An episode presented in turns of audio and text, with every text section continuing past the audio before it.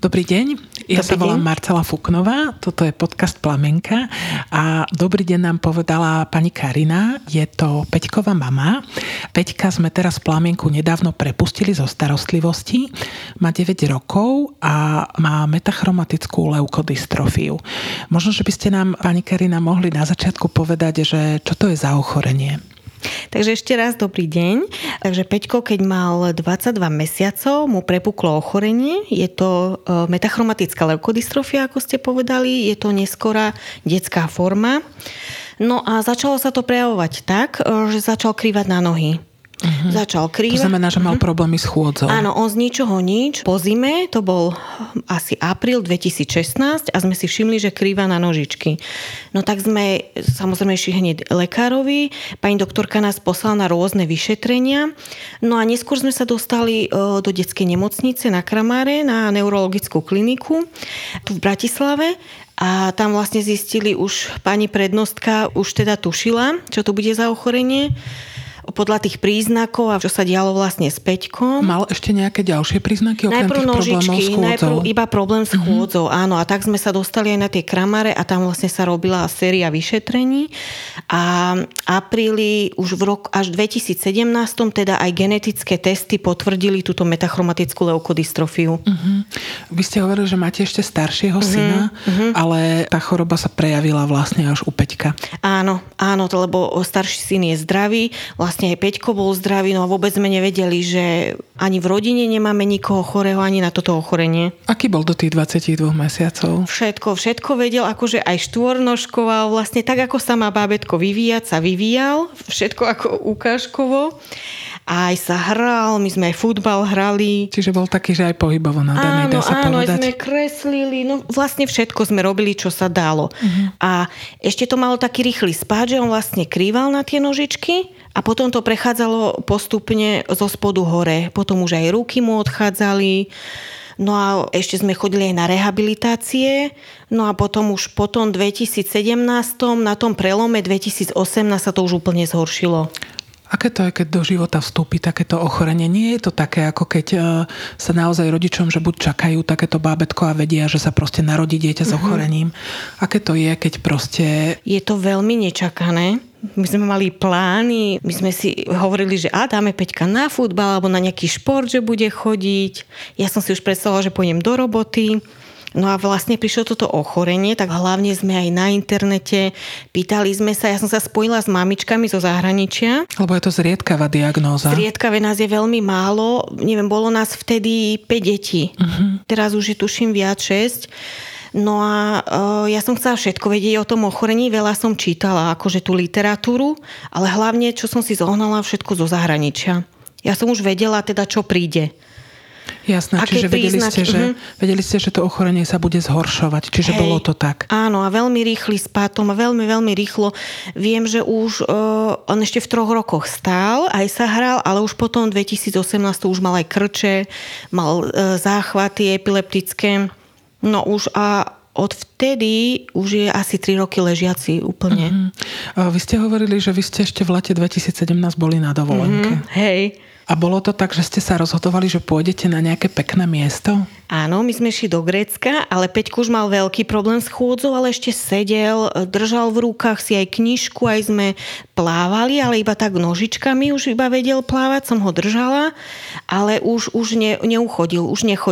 Už sa pridržiaval. Už sa to rozbiehalo veľmi to ochorenie. Ale dá sa povedať, že ešte vnímal to pekné okolo neho. Áno, ešte sa smial, sme sa šantili aj vo vode. Takže až potom... Takže dá sa povedať, že ste stihli takú dovolenku. Stihli. Aj sme chodili po výletoch všade, kde sa dalo. Mm-hmm. Bolo to aj naozaj s tým vedomím, že chcete mu ešte ukázať, áno, chcete ešte ísť. Áno, ja som povedala, že ešte stihneme, čo sa dá, že vždy budeme robiť všetko, čo sa dá. Veď aj teraz vlastne vieme ísť do kočíka sa prejsť. Akože nemôžeme ísť medzi bežné deti sa hrať, lebo tak už Peťko sa nevie, ale takto, že von, alebo ešte všeličo, čo sa dá. Musíme sa prispôsobiť. Teda na Peťko. Tých výletoch ste boli kde všade? Boli sme, po Slovensku, Orava, Bojnice, tuto vlastne, kde sa dalo, tuto Rusovský les sme prešli, v tom Grécku sme boli, na Liptove, no hoci kde vlastne, kúpať sme sa boli, ešte všetko, čo sme mohli. No. Všetko, čo vám ešte zostav dovoľoval. My sme to tak hovorili, že aj pani doktorka nám povedala, nečakajte, že čo príde, ale proste žijte pre tú prítomnosť. Ja som sa tiež veľmi bála, stále som myslela, že čo teraz príde, čo bude nové, ale potom sme ako žili každý deň ako... Ste si povedali, že... prítomnosť, áno, že kým sa všetko ešte dá. Tak budete žiť to, čo máte, áno, a to, čo je okolo vás. Ako ste sa dostali do kontaktu s Plamienkom? My sme sa dostali tak, že sme boli dlhodobo v nemocnici, hospitalizovaní na Áro, najprv na Kramároch. Boli sme na klinike, na plúcnej klinike v Podunajských Biskupiciach a pani... Peťko mal problémy s dýchaním, predpokladám. Áno, nastavovali ho na ventiláciu, lebo bol po tracheostomii. No a pani primárka nám odporúčila, či by sme sa nechceli skontaktovať s pani riaditeľkou, a ja som chcela, hej, tak sme sa skontaktovali, ja som jej napísala, a keď sme prišli z nemocnice, vlastne 2 dni na to k nám prišli. Boli ste predtým často v nemocnici? Mali sme časté hospitalizácie, bolo, že aj 2 roky nič, že sme boli doma, ale predtým od toho 2020. to boli časté. To boli zápaly plúca. Vy ste spomínali, že koľkokrát ste boli hospitalizovaní? No tuším, až keď som pozerala tie správy, neviem, či to nebolo až 14 krát. Čiže v roku 2020... do toho, alebo 19 na tom prelome, 20. Čiže to je častejšie ako raz do mesiaca. Čiže to bolo naozaj niektoré často. Niektoré boli také krátkodobé, ale boli sme akože aj na neurológii, interné oddelenie. Aký bol ten život v tej nemocnici? No ja som už bola, hovorím si, že ja už nechcem do tej nemocnice, ale hovorím však, nedá sa nič iné robiť, ale už som si potom zvykla. Ja som už dokonca mala vždy zbalenú tašku doma. Čiže ste žili so zbalenou taškou? Áno. Ja som si tam iba podľa obdobia veci menila, ale už som vedela, že keď nás to chytí a že náhodou, že už iba zoberiem tašku a ideme. Že keď sa mu ten stav zhorší. A... Čiže vy ste volávali aj sanitku, bolo to tak, že... Áno, to bolo také, že to som vtedy pocitila takú úzkosť, ale už som si potom zvykla, ale našťastie musím povedať, že teraz sme stabilizovaní a dúfam, že sa vyhneme tým pobytom v nemocnici. Ako je to super, práve to je jedna z tých vecí, ktoré naozaj Plamienok prináša týmto deťom. Presne, ja som veľmi za to vďačná, lebo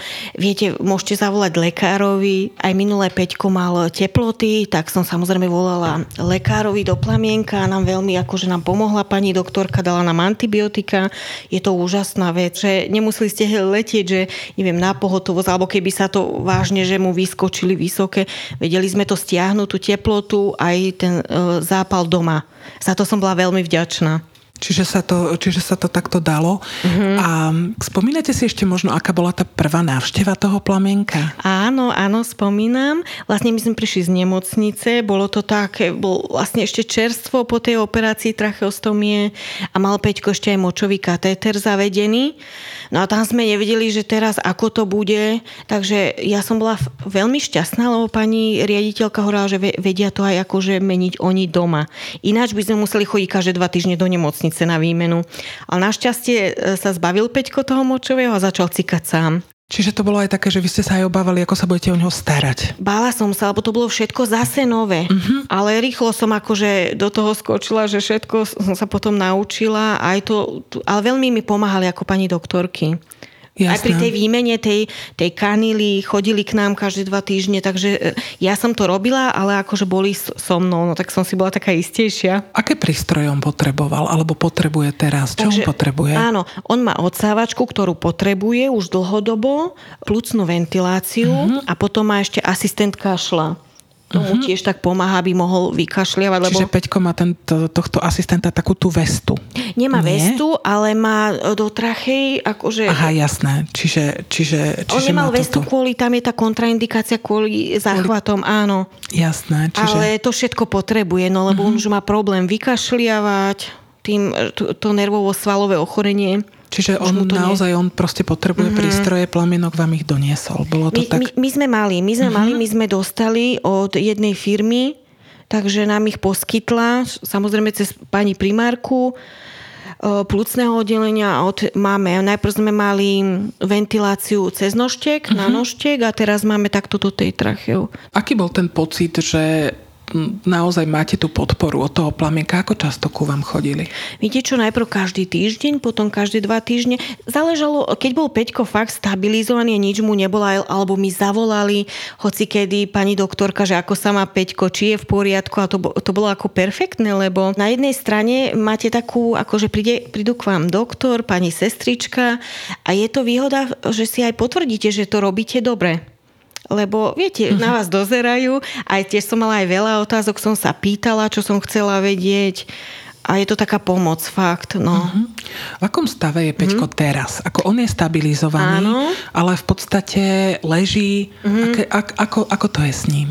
Takže on teraz pokiaľ nemá teploty alebo nemá teraz žiadne záchvaty, už ale dlho nemá záchvaty, on vlastne treba ho masírovať, cvičiť s ním, aby neležal dlho, polohovať, ale ako samozrejme sledujem každý deň, či mu nevystúpajú teploty, alebo myslím si, že dúfam, že už sa ani záchvat nevráti, zatiaľ nemá, takže robíme také bežné veci, čo sa dá. Keď ste spomínali, že on mal predtým často zápal pľúc, pomohol vám ten plamienok aj v tom, že nemal tak často tie infekcie? Áno, lebo keď mal zo 2-3 krát mal teplotu a dali nám lieky, antibiotika, sme to tak podchytili, no, že sa to možno nevystupňovalo tak, že by už dostal neviem aké vysoké horúčky a že by sme nemuseli letieť zase do nemocnice, no. Jasné, čiže aj v tomto to bolo ano, také dobré. A tie zápaly hlavne vznikajú aj z tých aspirácií, z toho, že vdýchne. Hej, vdýchne. Aj tú strahu teraz má aj pek už 2 roky. Takže... Čiže cez sondu vlastne papa. Cez sondu papa, hej. A vy ste spomínali, že on už sa teda kvôli tomu ochoreniu nemôže usmiať, ale on na vás reaguje. Hej, ja ho už poznám. Takže on tak zdvihne obočie alebo pozrie. A niekedy vidím na tej mimike, že ako keby sa chcel usmiať, ale ako tie svaly, nedovolí mu to, ale niekedy tak vidím, že očkami ako keby sa smial. Starostlivosť o takéto dieťatko je taká, že je to ako keby stále dokola to isté, lebo on potrebuje proste naozaj tú rutinu, tá starostlivosť, treba to okolo neho všetko vykonať. Máte možno nejaký čas aj pre seba, a kde beriete sílu? Viete čo, ja sa teším každé ráno na Peťka, že čo budeme robiť. Ja beriem silu v tom, keď on je v poriadku, nemá teploty a je zdravý, tak mne je dobré, akože všetko je super. To ma nabíja. A ja to aj dospím, aj keď v noci stávam, niekedy vstanem aj 15 krát za noc, napríklad, že ho poodsávam, a niekedy je to 1 krát.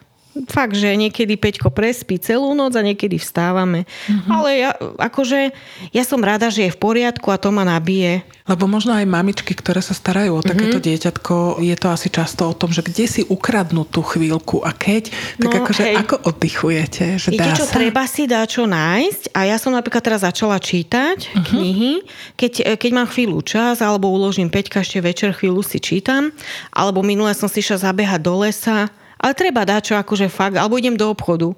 Aj to, že manžel príde, stráži Peťka a koľkokrát mi povie, choď kľudne si choď dačo kúpiť, alebo niečo si choď pozrieť, a tým sa aj tak odreagujem, že nie som len stále doma. Čiže sa vlastne aj vystriedate, áno, ako keby. Hej. A ako si možno užívate tie chvíle s ním? Ako predtým ste chodili na tie výlety, dalo sa cestovať. Čo teraz robíte? Už sme si robili plány s manželom, takže väčšinou si ideme kúpiť zase nový grill, a už sme si povedali, že ako bude teplo, budeme grillovať, my si vždy na záhradku dáme Peťka do kočíka, ja mu rozprávam, že čo robíme, čo grillujeme, a vlastne takéto my si doma, alebo sa ideme prejsť, ideme spolu do obchodu. Má rád pekné počasie, vníma to? Áno. Ona ako nevidí, ale vidí trošku akože slniečko žmúri, ale už nevie tak zaostriť, ale ešte trošku to videnie tam ostalo, ale on má rád, hej, on je rád vonku, a my chodíme za každého počasia, no a keď sa dá, hej. Pani Karina, keby ste možno mohli povedať rodičom, ktorí majú ťažko chronicky choré dieťatko, ktoré má takéto podobné ochorenie, neviem, metabolické ochorenia, majú rôzne tieto deti, čo by ste im povedali, prečo by sa mohli možno skontaktovať s Plamienkom, ako potrebujú? Určite, že netreba sa ani báť, ani nemať také pocity, že nebáť sa, že by to bolo nejaké zlyhanie, že vás chce niekto kontrolovať. Práve, že vôbec nie. Oni vám fakt pomôžu, aj sa môžete veľa vecí opýtať. Aj vás môžu nakontaktovať. Veľa, aj mi pani sestrička veľa pomohla. Ja som sa pýtala proste aj pani doktoriek. Ja si myslím, že je to super. že nemusíte teda, lebo tá maminka, určite tí rodičia sú v strese, že ja som sa predtým tiež bála, že čo keď zase prídete po to, alebo zase do nemocnice, ale takto viete zavolať a vám poradí pani doktorka, čo robiť a keď je to vážne, prídu domov, pozrú to dieťa a viete hlavne zamedziť tomu, že by sa to ochorenie rozbehlo zase. Tie teploty, viete to tak zastaviť, by som povedala. Včas tú infekciu, hej. A naozaj nemusí byť dieťa 14 krát ročne v nemocnici. Presne, alebo nemusíte presne hneď letieť do nemocnice a byť doma. Pre mňa je to také vzácne. Užívate si ten pokoj však. Hej, keď som už prišla po neviem ktorej hospitalizácie, som bola taká šťastná, keď som si ľahla do vlastnej postele aj s Peťkom, že som povedala, že ja nič nechcem už. Iba by doma. Že toto vám stačí. Hej, že to mi stačí. Peťka tu pri nás leží, má pri sebe svojho obľúbenú takú postavičku plyšovú. Áno. My sme mu donesli aj takú háčkovanú myšku, takže ako naozaj je spokojný, vidno, že vás cíti a že vie, že ste pri ňom. Tak my by sme vám chceli zaželať, aby sa mu ten dobrý stav, ktorý teraz má, naozaj udržal čo najdlhšie, aby ste si mohli ten pobyt doma a to, že ste doma, nielen vy, ale aj on, a že ste všetci spolu doma, aby ste si to mohli naozaj užívať. Ďakujem veľmi pekne. Aj my ďakujeme veľmi pekne za rozhovor. Ďakujem.